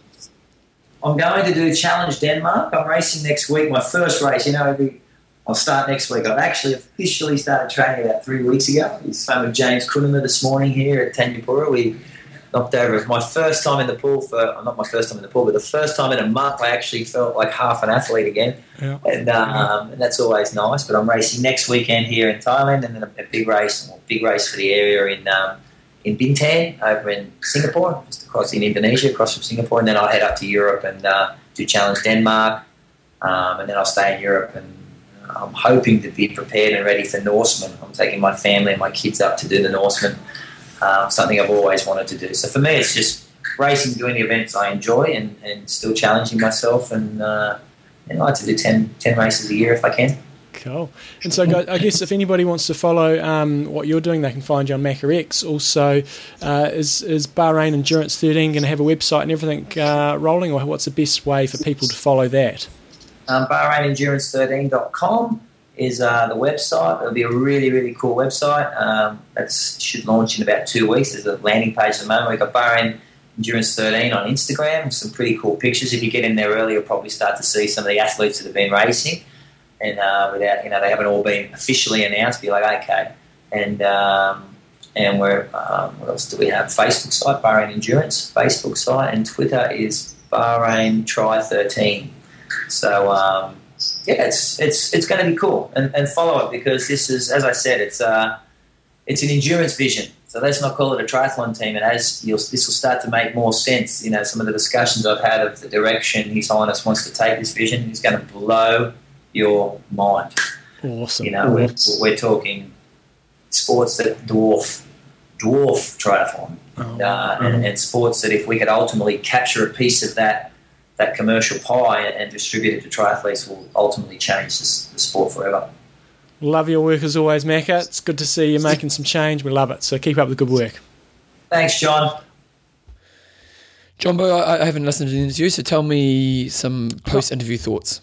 Well, I think it's, it's going to be interesting. They, they're releasing. They've already released quite a few of the names. So here's some of the names that are on the team. You've got Javier Gomez, Jan Frodeno, Brent McMahon, who's one of the top 70.3 athletes. Likewise, Terenzo Bozzone, Ivan Rana, James Cunnama, David Plese, who I'm pretty sure is based in Bahrain. So he's one of more of their local athletes. Likewise, I think with Eric Watson, uh, Daniela Ryf, and Jodie Swallow. Add to that list. I'm pretty sure that. No, no I'm positive that uh, Paul Matthews, who won Ironman Australia in the weekend. He had uh, the Bahrain logo on there, and I have a funny feeling Luke Bell was as well. I couldn't see a really clear picture of him, but I'm I'm pretty confident on that. Uh, you kind of got to think that. Um, Caroline Steffens, yeah, she's coached by Macca. I'm, I'm kind of assuming she'll be she, she'll be part of that. I think if you if you're tight with Macca, I think you stand a lot better chance Yep. of being in Doesn't this hurt. team. Doesn't hurt at all. But yeah, um, I'm just gonna be interested to see how many more athletes they, they add to this list. Um, and yeah, I think they've got a few more big names to come out. So it's yeah, it's it's just going to be different. And and yeah, they, they talked about the Triple Crown being a game changer, and I think it has changed the game a bit. But long term, this could be quite sustainable. You know, sponsors come and go, but royal families are generally there for, for Yeah. quite a big time, and their their their, Well, their the- end outcome is not necessarily a commercial one. So it's it Well, I suppose what, what is their measurement? You know, like it's interesting, isn't it? Like, you know, like it sounds like I haven't listened to it, but it sounds from what you've told me is that it's the idea is how do we influence people in Bahrain to love exercise? Mm. And they want to use triathlon as as an outlet for that. And then they want to use the exposure of these kind of brand names athletes and maybe get them involved so the general public get to know them and then to use it as way to introduce people towards movement like triathlon. So obviously the measure is are people more people moving Mm. and are more people, you know, so uh, are the races getting bigger, all that type of stuff. Now, if, that, if we find in two years from now that hasn't improved, I imagine that would probably be, you know, what would make them But I think not be for- successful. the, the, the potential game changer is, is, you know, this is big money starting to come into the sport, and that could change things long term. You know, at the moment, it's still all about Kona, but this has the potential for bringing in different money from different areas, and you know, if they if they wanted to put five million bucks down the line, same weekend as Kona. Hmm. If you, if you put a race on, if you put a race on where the the twentieth guy is guaranteed thirty k, let's say, like it goes that deep. or you set up like they're doing the triple crown you pay really deep all of them and you go right we want the best 30 athletes in the world and we're going to pay for you to come you're all going to get prize money When's the next race in the Triple Crown? i don't know Yeah, they tend to be the other end of the season yeah, um, so it's it is a potential game changer yeah. Well, it really is. Okay, Jumbo, um, sponsor. Save my bacon. Your immune Extreme boost. endurance. So la I'm, I'm having a bad run. So a You couple, really are, a couple of weeks hug. ago, I was vomiting, and extreme endurance is not necessarily going to help with your any vomiting bugs that you you might have. Um, but and then last week, Thomas got sick, and I was just so, I'm just coming down the edge, started slamming down my immune boost, boom, Booyah. battled it off again, saved my bacon. Maybe Same. it would have been good if I actually did get sick, and then I couldn't have run on Saturday. Oh, don't you don't you think the what ifs? Yeah, the what if? what if. So, guys, I get so much feedback about the immune bo- immune boost in terms of keeping people healthy.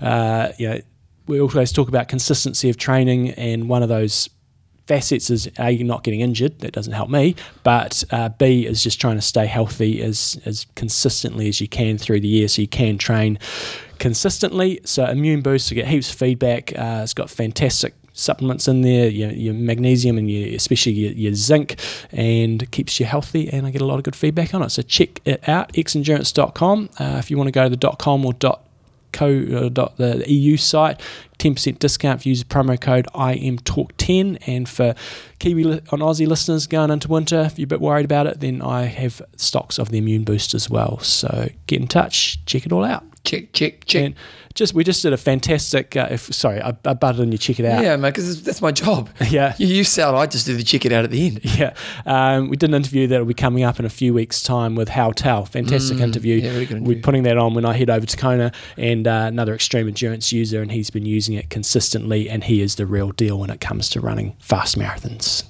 230. Mm. Well, if you if you could commit without kids, what do you reckon? Could you get that fast? Um, don't think so. Maybe not. Don't think so. It's different. It's different when you have got a crowd running through all the marathon. Well, uh, yeah, that's that's why that's why That those big marathons appeal me to me because you do the whole thing with a crowd. That's got to be awesome. mm, and other people to run around with you. So Yeah, although he, he kind of talks in the interview that it's actually, if you're of your speed, Mm. that it's actually not as much of lots of people around you. Mm. But but that whole idea of, you know, millions of people on the street while you're running the run, that does appeal to me. Mm. Yeah. Jumbo, last week we had an interview. And the interview was with somebody by the name of Andrew. You may have heard of him. Yeah. Last name Messick. yes. And uh, got a few feathers ruffled, let's say. a few people were had to stop and couldn't listen anymore. Somebody was trying to. I think Yelling Thorsten was? Thorsten was, he was yelling. He was on the on the tube somewhere, the underground, and he was just getting so angry that he just. and so a few people were like that. So I thought we, given we didn't summarise necessarily our thoughts on it last week, uh, and maybe a bit of a summary of the interview, I thought now would be an appropriate time to do that. So this is just some of the things that I took out of the interview that my summary was.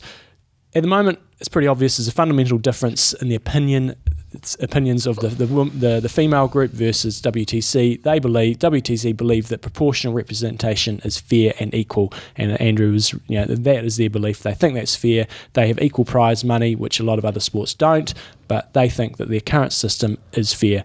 Um, as Bevan pointed out earlier, and I think a really interesting point was not all prize money is given away to pro female races versus men. Again, we had an example of that at the weekend. I would say that the prize money that isn't given away is pretty minuscule and it wouldn't even cover your costs of getting there, you know, like No, but my point was place. more is that you're only getting six girls finishing the race. Yeah. You know, like it's not necessarily they're not giving the money away. It's that, okay, well, this is an example of, you know, look, if you are looking at WTC's argument that they're not even following up the pro field to give the money away. So that's, and, and and WT's big focus is how can we get more women into our sport, and they at the moment don't believe that getting having 50 women on the start line in Kona is necessarily going to change that significantly, and they're going to focus on other areas, and that is their big focus in terms of uh, in terms of having equality. One thing, couple of things that I'd um, disagree maybe with what Andrew said in terms of the opportunity cost of having 15 extra slots in Kona. I don't really see there is an opportunity cost because you're not taking away from age group slots. If it was a case of adding 15 celebrity slots into the general start, then you are, but there's more space on the pier and the, and the space issue is not. and they're not really what's going to on. congesting up the main field No. because they're faster athletes. It's a matter of principle that they're working off. Yeah. Uh, I've got to say credit to Andrew for coming on the show, and thankfully, you know, we sort of gave their point of view because uh, other people have said, you know, mo- it seems like WTC have had their head in the sand and they're not making any comments. So, got to give him credit, and I think he he gave us some food for thought on a number of different areas and and, and allowed people to figure out their opinions based on both sides of the argument whereas at the moment we've mainly been hearing one side of the argument so that was sort of my summary of what we heard from Andrew. In terms of my take on this whole thing, is I've always been of the opinion that Kona is about excellence and it's about getting the best people on the start line. It's a quality race. It's not a development race. You know, you hear athletes saying, "Oh, pro athletes, I want to qualify for Kona." If you're not good enough, don't think you should be there. It is a quality race. You're never going to get a fair outcome in terms of if we go to 50 women and 50 men, then some people are going to think that's fair, other people are going to think that's not fair. There's no perfectly fair system out there. And um, I kind of think part of the debate should be, you know, how can we actually make it fair and equitable so we do get the best athletes in Kona, and whether that's 60 women and 40 men or whether it's uh, 35 men and 35 women. I just want to see that the best people get there and their path to getting there is, is the fairest one. And at the moment, I don't really think it's fair for the, the way that women have to go to get there is, is not fair. And I think that one of the comments that Andrew made last week that I think really ruffled some feathers. Um, what did he exactly say? Because I think I did write it down somewhere. I think he basically said that at the moment it's easier for females to get to Kona than males and our interviewing technique, we probably should have done a probing question after that. We mm. didn't, um, but I'm pretty sure he basically said at the moment it's easier for the woman to get to Kona. The context he said that in was, I think, that at the moment there's X number of pro men, and I don't know the exact number who are racing, and the, the, the pool of women is significantly well, I think the argument was more that the athlete who's the 35th in Kona for female probably isn't as strong as a male athlete of that level. No, I don't think that was the argument. I think it was the pool. It's just the numbers. There's so many more men okay, so racing. Numbers wise, it's yep. just a numbers game that you know guys have got to race against 500 others. Girls have got to race against but but when we look at others. like the stats, actually, girls have to race more to get to Kona. Exactly, and that's that's where it's not equitable. equitable. Um, so where was I going? Kona gets best race for equitable. Best athletes on the start line. Uh, right, right. I guess I've, I've, lost my chain of thought now. But at the moment, uh, what I've Thorsten, this might be a little project for you, is to see, you know, the athletes that are in that sort of 30 to 35th position in the males and females, are they sort of of equitable standard based on how far behind they are, say, say the winner? I think out of all of this thing, the main thing, well, one of the main things for me is what are pro athletes that seriously are not good enough to be in the top 15 thinking about why are they thinking about going to Kona? Yeah, but that's, I, I don't know if that's a good argument because the thing is, I'm an athlete. I just want to be in playing the hardest field. Now, the fact I might not get in the top 15 doesn't mean I should still not have that ambition.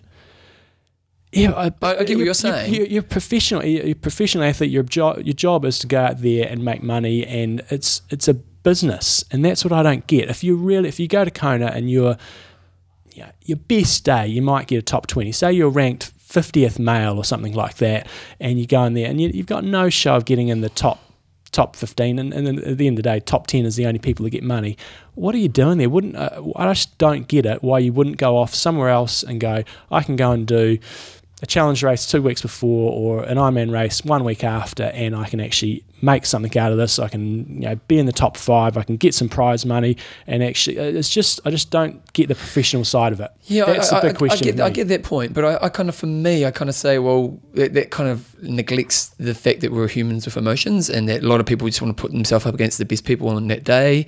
Um, a lot of people may want to see it as an experience to build towards growth. A lot of people want to just go to Kona. You know, the, like I totally get that you'd go, well, financially, this is a stupid decision. Mm. But at the same time, you know, why did you go back to Kona last year? The race appeals to people. And, you know, I know you weren't doing it for financial, it was more of an experiential thing. But I think even pro athletes still want to have that experiential experience. And even maybe maybe their big goal is for the year to qualify and it's the reward is to go have that race where they're not, mm. no, no, they're not, they're not going to make money, but it's their cool race of the year. Yeah, so it's like it's it's a, you know it's a tough one that one. So I guess the things uh, I always like to come out of these things with some suggestions on on how they can actually try to make things better rather than bitching and complaining and saying everything's wrong and they're, they're not getting it right. Um, I've got a couple of couple of ideas. One of them I definitely don't think is going to fly. The other one I don't think is going to fly, but no I think it's a all? good idea. yeah, no woman, just bugger it. We'll maybe pick, we'll, uh, Bevan and I'll randomly pick the ten women we yeah, want that, to get on the start idea. line. Yeah, people will love us if we do that. Um, so I, I want to see it's, it's, a leveling of the play, playing field to make qualifying more predictable and fair for both males and females. Because at the moment, I think um, uh, somebody put on our Facebook page, it was Lucy, Lucy Gossage. You know, at the moment, she's got 4,000 and something points. And for a guy, she'd already be qualified, but she's got to go and do another Ironman. Mm. And so mm. at the moment, that's my big gripe. The numbers, whatever, if, if, if it's six, I don't care if there's more women than men, I don't care. I just want to see a fair system in terms of getting to the start line. And my suggestion around this would be having less races with points. So you have big point races. So at the moment, you've got Kona. It's um, you know, Kona is Yep. a race that it's it's again it's not fair on the rest of the athletes around the world who don't qualify. Those guys going to Kona have got an unfair advantage on everybody else because it's big points and you can carry those points over the next Yeah. year. How, how deep are the points in Kona? Is it just top ten? Oh, no, it'll go all the way. Yeah. Um, so if you So do, if you get there, you're kind of in. if you do, if you get top ten in Kona, You- or you let, us say you get top five in Kona, you've got just got to go and finish a race somewhere. Yeah. Um, and that's not fair for the other athletes around the world. So Kona, Kona incumbents have a, an unfair advantage, and that's men and women. So my idea would be you reduce the number of uh, points races to a small number of races, and by that you would have you have your Kona, and then I would say really shortly after Kona you'd have another big points race, and so then it's fair that the people that are peaking for Kona they've got the opportunity to get big points, and then you'd have uh, another race shortly after where the people that don't go to Kona can race at a similar time of the year, get some big points, and you can try to level that playing field out, and then you'd only have around the world through that year maybe there's an arbitrary number, say six Ironmans where you can get points at. So you maybe your, championship races, and then you can just top that up with a, a much lesser number of seventy point threes. So you're reducing the number of places where you can get points. What that'll mean is you're going to get stronger fields at those races, and I think what that would do would help eliminate some of the dead wood. I actually looked at the the finish list in Kona last year for both the pro men and women, and I was actually I was expecting to go through going that guy's shit, that guy's shit, that mm. girl's shit, she's crap, he's crap, and then I was actually looking through going, Christ, most of those guys on their day could actually probably finish in the top. What guys and girls? guys and girls could finish in the top 15 to top 20. There wasn't actually that much dead wood, but I think by trying to get rid of some of those B, C, D races where some of the slower guys are accumulating points and actually finding the way into Kona, I think by having less races uh, would, would be a, a good way to do that. That being said, uh, you'd still have all your other races with prize money. I'm not saying just have six money races around the world. You still have lots of other races with prize Where you money. You a have professional fields where you can make a living, but you can't accumulate Kona points. And yeah, I just think that would come up with a, a, a much fairer system for both males, females across the board to, to get to Kona. And the girls, I, I would actually have the number as being the same. Uh, whether it's 50 50, 40 40, 35 35, have it the same. So then, Oh, that's interesting because I thought you were going to come in and say that you wouldn't. well, this is this is my perhaps my slightly more realistic Is this, suggestion oh, this is the John Newsom plan, is it? realistic su- suggestion. Uh, so I think it's got to be fair that the 40th woman has to do basically the same number of races as the 40th men. I'm, I don't necessarily buy into the fact that having more women racing in Kona is going to um, enhance participation rates of females within the sport.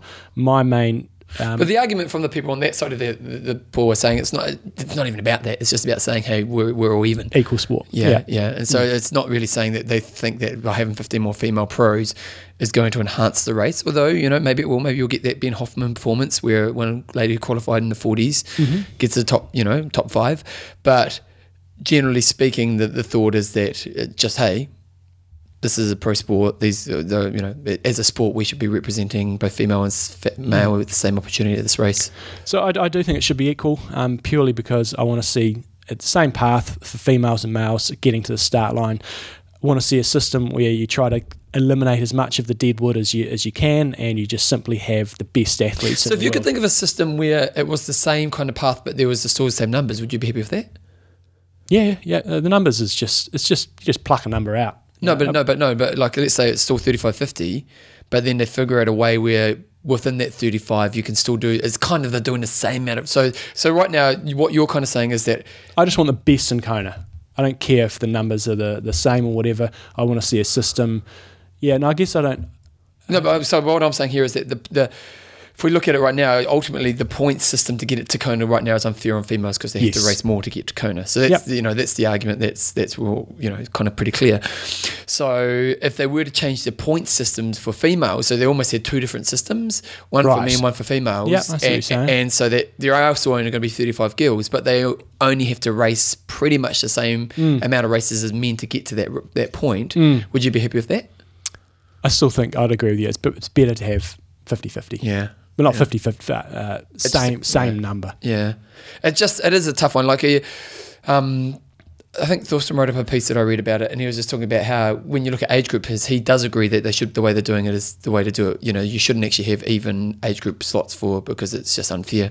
I think that should be. Tw- I think females should get a, get more slots there as well, but possibly not as many as the guys, given the number of people racing. But again, at the moment, I don't think it's fair. I'd like to see a fairer system, but that's another debate for another day. Oh, but another door here, John. um, I think the females get a get the raw end of the stick there. Yeah, but at the same time, when we look at the pros, yeah, it's, it's, it's- like for me, it is just that equality thing. There's Yeah. no uh, the big thing with this that I'll keep coming back to. If there was a massive opportunity cost, if you go right, we're uh, I just don't see any much of an opportunity cost Mm. um, because it is. It's just whatever your argument is. It's, there's a space there. Just uh, yeah. Anyway, But, but I suppose the next question we need to ask is: Is it really hurting the sport? Is it really hurting WTC? Because they've made their stand, and, and like the conversation with Andrew last week, nothing's going to change. Like then he's not. No. he- they weren't. it's not hurting the sport, but I think it's hurting some of the athlete chances. So Thorsten did a, a, No, no, but I mean, like, like, you know, for WTC, is it hurting them? You know, in our little world of these kind of, you know, us kind of nutbars who love the sport, in the big scheme of things, probably not. But Yeah. Do you think anyone who's thinking about doing an Ironman this year, who's never done an Ironman, looks and goes, "Oh, wait a second, it's not a quality in Kona. Hmm. I'm not going to do Ironman anymore. I'm going to do a challenge race." I know we've had a few people on Facebook say, "Oh, well, yeah, I'm, I'm only doing local races. I'm only." Hmm. I I don't think it's going to hurt them. No, it's but it's one of those things. It's a little chink in their armor. There's like, they, they do that, and then you stuff if they stuffed up something else and this and this. It's just taking a little chink, and it's and it's a pretty easy fix with minimal cost. Yeah. This is my system that I think would be heaps better. Here we go. It's never going to. I, I don't never say never, but I don't think it's going to work. Well, John, we came up with the, the 12 races to Kona. Yeah. We used that. So, So this system would be fair. You basically have say five qualifying races around the world, and if you finish within a certain percentage of say third place, you have a Kona slot. So there's no set number of slots. One year you could have 40 guys and 30 girls. Next year you could have 50 guys and 30 girls. This is basically you race well at the qualifying races, you're into Kona. So you know, let's say you have your five championship races or whatever races you designate to be in. You, you don't do it off the winner because then if you get that freak like Chrissie Wellington coming along, nobody's going to make the percentage. But if you go off third, you know, it's got to be you know equitable, ec- close enough to being equitable. And you'd say you finished within X percentage of the time, you're into Kona. that's not going to happen. I know it's not going to happen Because they need some certainty around numbers. do they really for Kona? I mean, you you you you, you, you know you do you get Thorsten involved, and he goes back and says figures out a percentage that on average is going to get you, I don't know, sixty males and sixty females, or get you sort of the the best of the best, and you just come up with a percentage sort of based system. I think it'll be gold. Absolutely. not, the reason it's not going to work is because then, in theory, you'd only have to do one WTC race. You go and do your Ironman, be like the good old days. You go and do your Ironman, and you would uh, go, "Yep, sweet." What if they did this? What if they did this? I'm just kind of popping in my head right now. They, they had so I'm just going on your system here. So this idea of six races, we pretty much all the points for Kona are there. So not your percentage one, but the other one you had, where it's okay. There's six championship races, all the points for Kona happen there. So if you want to go to Kona, you got to do with those championship races, Yeah. but they're not the best paying races. Mm-hmm. So the best paying races are actually outside of the points races. Mm-hmm. So you'd have um, like Melbourne. That's great points race. So if you if you get a top five in Melbourne, you're guaranteed. If you're even top ten, you're guaranteed. Maybe in top fifty, you know. Then you, if you get fifteenth, you can do another race. You get fifteenth, you're going to get Kona. But the big payday is Ironman New Zealand. So Yeah. Ironman New Zealand's now a hundred thousand dollar race. You know, like that'd be an interesting concept, wouldn't it? It would. Again, it's not going to happen. No, It's of course like my not. other None of system, this is going gonna happen. if I keep it at 35, this is a pointless discussion. Uh, That- all this being said, whilst they're putting the WTC uh, not agreeing to this 50 women and 50 um, men concept at this stage, they are constantly tweaking the KPR, trying to make it a better system. And I think year on year, they are making progress in that regard. Yeah. Um, but in this instance, I think by and large, most people seem to be of the opinion that it should be equal. And Yeah. I've sort of come to the conclusion I agree with that. Uh, and but in terms of the the number, that's just an arbitrary number, whether it's forty or fifty or whatever it is.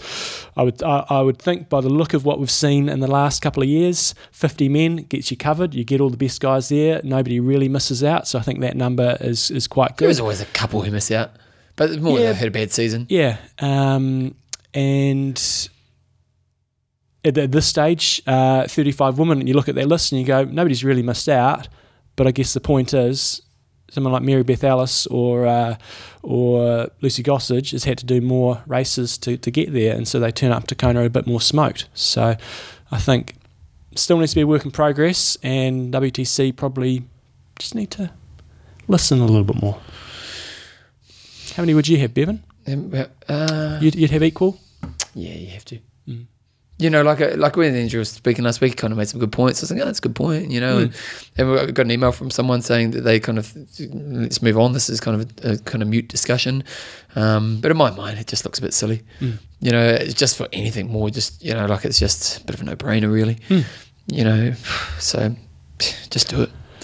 Anyway, Jumbo, you got a special. I got a couple John of spe- special. What's this a new segment. A new segment. I've just got a couple of sponsors for um, for our camp over in Kona coming up. So if you want to get some salt sticks, you can go to shopsaltstick.com. Use the promo code IMTalk. You get 10% off. So I'm, I'm helping the audience, Bevan, looking after people. Likewise on Infinit. So Infinit is the product that I use when I race Ironman races. Basically means all your nutrition is in a bottle. See you later, Joe.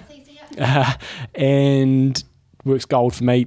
Get uh, 10% off. Use the promo code Coach John, and you get 10% off. And that's on the uh, infinitnutrition.us and also on the .com.au. So if you want to get some Infinit, try it out. 10% off. Coach John is the code. Coach, good old Coach John. I know him. Mm. Just say I know Coach John. There you go. He's a good guy, that Coach John. Yes. And you can even go to .com.au. Did you say that? Yes. Good, because I wasn't even listening, but I was just thinking about. I was looking at the SaltStick website, to be honest. Good. The guy's been around for years. I always love him because you see him in Kona, and he's always got his product on him. Yeah. What's his name?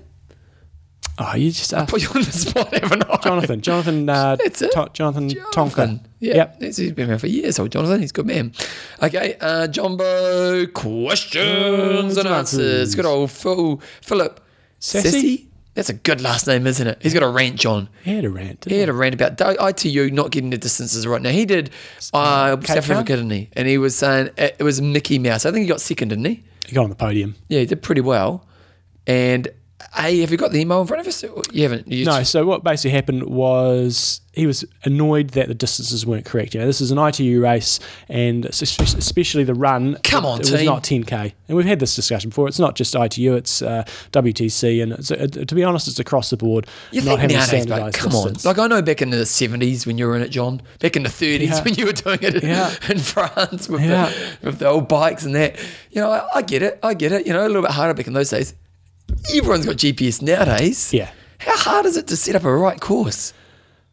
Yeah, I- I've, I've expressed my opinions. If it's a small race, you kind of just make it work Yeah, the best totally. you But can. for an it's- ITU race- if it's an ITU age group race, I think you might as well. You know, people. I- I would appreciate having a little out and back somewhere on the course just to make it up to 10k. Go, what the hell am I going down this little pathway for 100 meters and back with an extra U-turn? that's- I go, well, it gets me to 10k, so fair enough.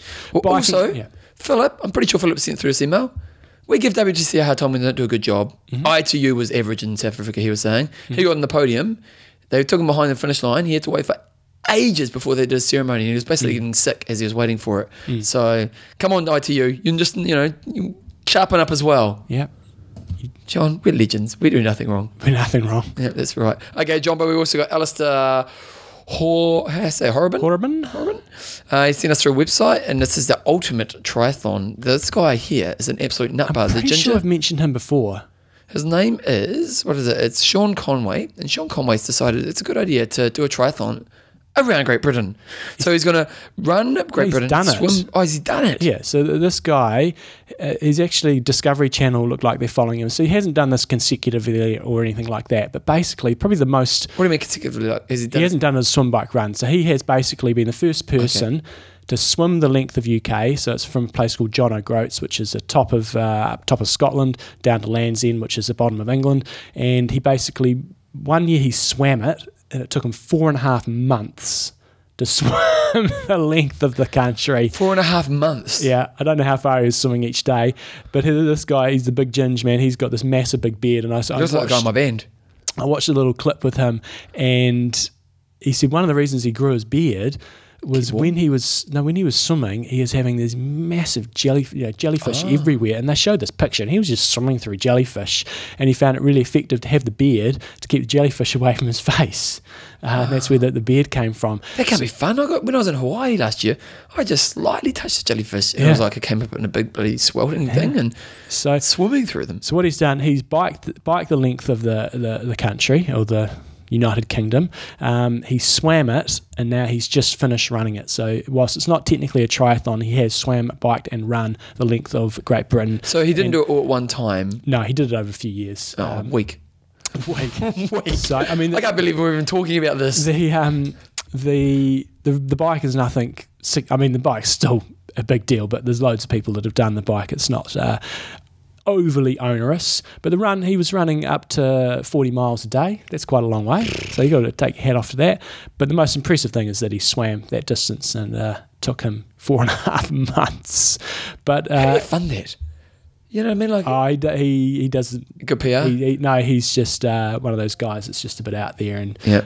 Don't, don't think he will be making millions out of He's this He's fishing while he's swimming. Pretty much. Pretty much. Yeah, he was camping. You know, when he was doing his his uh, his bike or his, his run, he was just like camping in fields and farmers' fields and stuff like that. So I don't think it was overly expensive, but That's just an sort of paid interesting life, that life, isn't it? Because, you know, I think a lot of people, the idea of doing something like this is kind of appealing, but at the same time, I like social.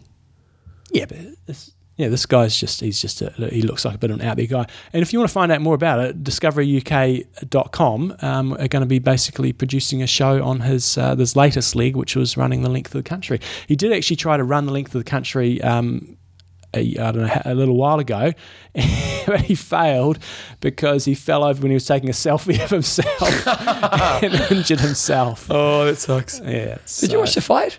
No. It was a bit of disappointment anyway. um, So good on that guy. Okay, Peter Griffiths has sent through. Uh, short subject in short and stadium races. Rev 3, Rush. As he was say- last week, we, we were talking. When Yeah. this week we talked about the race in the indoor triathlon in Bordeaux in 1993, and then if you want to go Rev three, whilst that's been uh, merged now with the challenge races, they still have a race in Richmond, Virginia, which is similar concept there. That's basically inside a car racing track. This one, but they put a sw- swimming pool in there, and so you get to swim, bike, and run in a really safe environment. Draft legal for age groupers, and I think we're going to start to see more of that, having some some draft legal races for age groupers. Uh, but just a cool concept. So check it out. I got another email here, actually, John. I've just pulled up that I remember came through. Uh, this is from Robin Trotman. Just, uh, hey, Bevan, I'm a medical doctor and have always been interested in the ridiculously uh, sophisticated doping programs for cyclists. Uh, for more info, read Tyler Hamilton's book, both of us have. Uh, you'll get some doping, uh, some deep insight into that.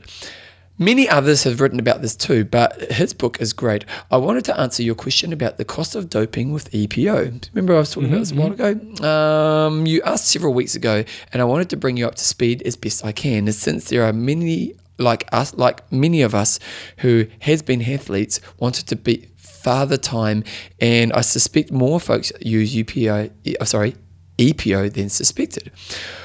I, of course, don't. uh, but I am more of a fan of I am sport than a racer. I race only once or twice a year, and the last few years, but I love to train, etc.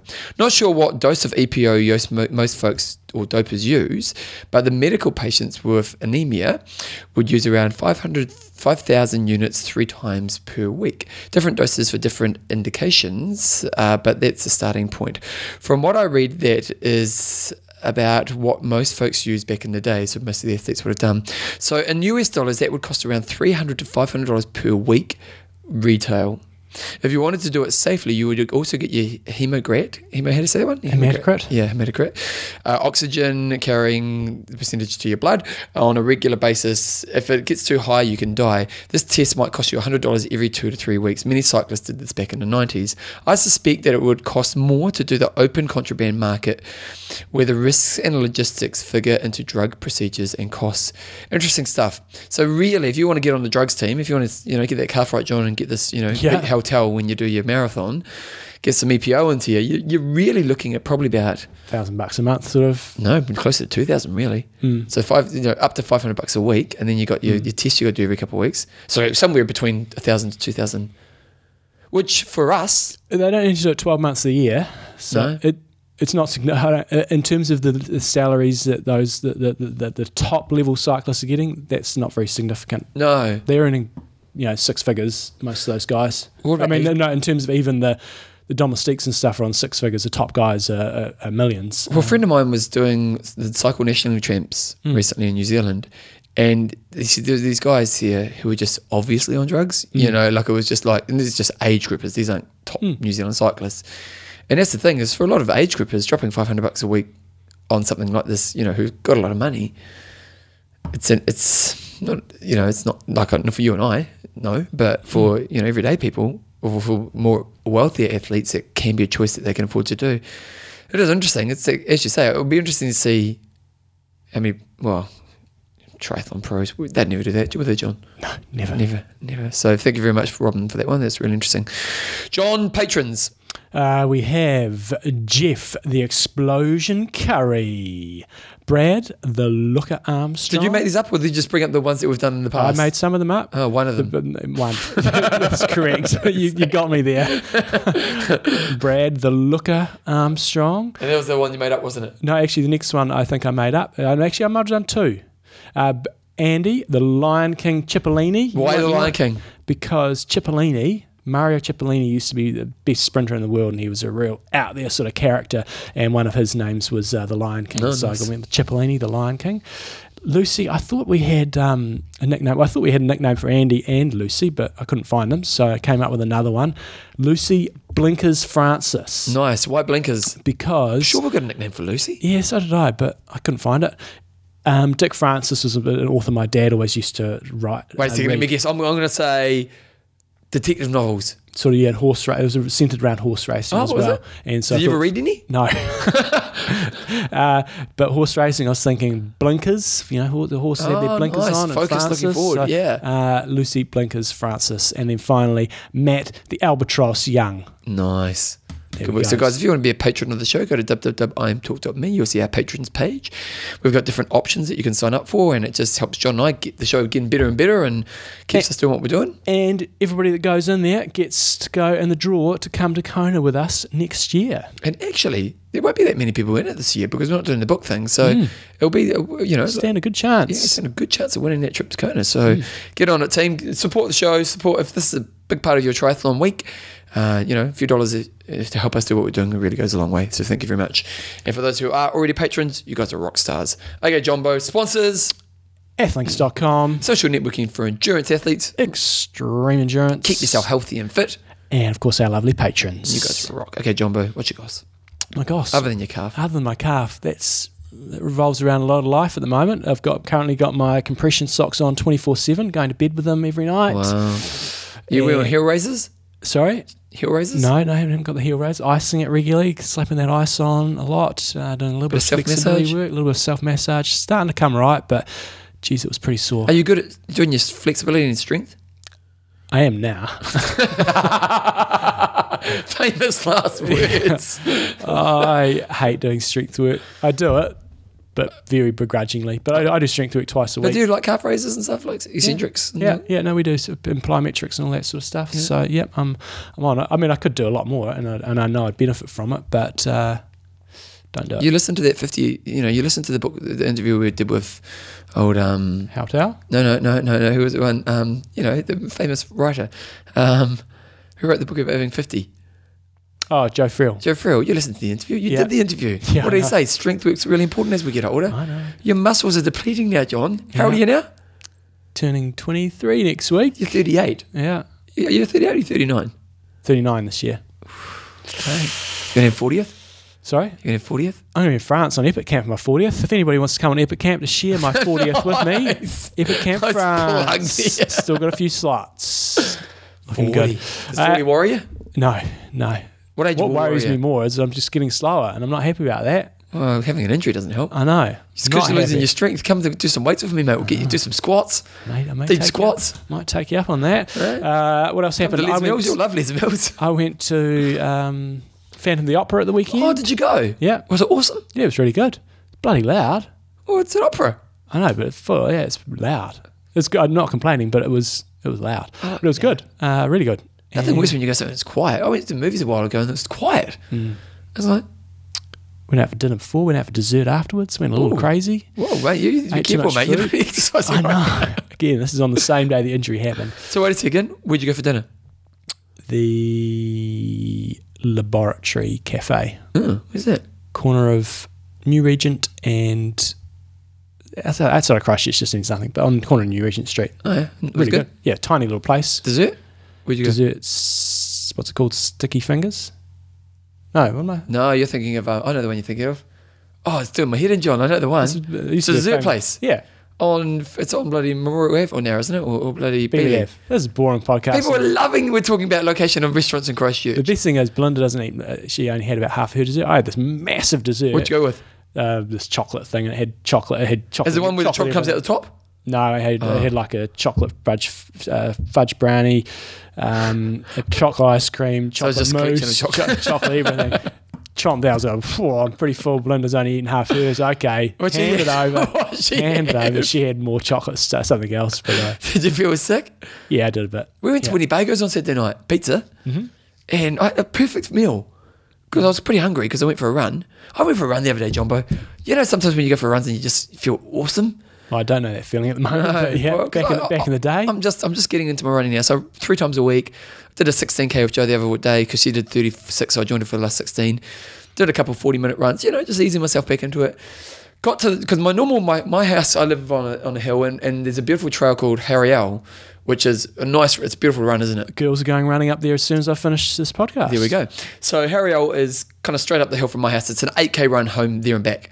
Now, when I'm in my fittest, somewhere around 40 minutes from home's a good run. On Monday, I did around 50 minutes, but you know, I wasn't pushing because I'm going to. Well, on Saturday, I hadn't done much exercise. So I'll go for a run. I'll do Harry Ell. I got to the top and I was at 25. I thought, can I get back in 15? So you nailed the So I downhill. chased it. I couldn't do it. I did. I did. 40 minutes and 17 seconds, but man, I was flying. Jesus, it feels, it feels good to run fast, especially with because it's a perfect decline area, isn't it? Yeah. And then yeah, so I was just I was, mate, Forrest Gump. I think I did my last K in 306. Admittedly, that was downhill, so but I was killing it. Um, any other goss? That's it. I'm lining up legends. I'll maybe announce that next week. Uh, looking good. Got a good guest next month. Who if it it? comes through, I'm not telling. I'll make sure I'll confirm it once I've got the me. name. I don't You're want to. tell me. Yeah. I just find out on the day. Oh, this is who we're interviewing. Yeah. Uh, anything else? What was my goss? Um, Did you lose your pub quiz this week? Did you put your put your? no, we only do it like once a month or so. Okay. So we're not that consistent. The boxing, we're gonna watch the boxing. Mm-hmm. That's disappointing. Everybody said that, but Mayweather's so good, race. but he's not that exciting to watch. I just struggle with him because he's just such a douchebag. Oh, he's a dog. He's the biggest dog ever. yeah. But he, the thing is, it's unfortunate, really, because the guy's obviously. I know nothing about boxing, so I can't Hmm. talk boxing at all. But from what I do know, he's he's a defensive king, so he's hmm. really hard to attack. But he, and he's obviously pretty good at, at fighting, but he's just not that exciting to watch. Hmm. So Pacquiao had a few bursts, but yeah. So that we went around to boys. It was quite funny, really, because we, it was with all the boys. Porno was there. There's about mm-hmm. ten boys, and what was happening was I turned up early, and then everyone kind of arrived not long before the fight. But Joe and I had to go to my parents' house because we had our Easter egg hunt. Because mum and dad were away for the Easter hunt, so we kind of had our Yeah. Easter hunt late. So, because we we were going to turn up late to the Easter egg hunt, Joe came and watched the fight, and um, uh, and then we had to leave as pretty much as soon as it finished.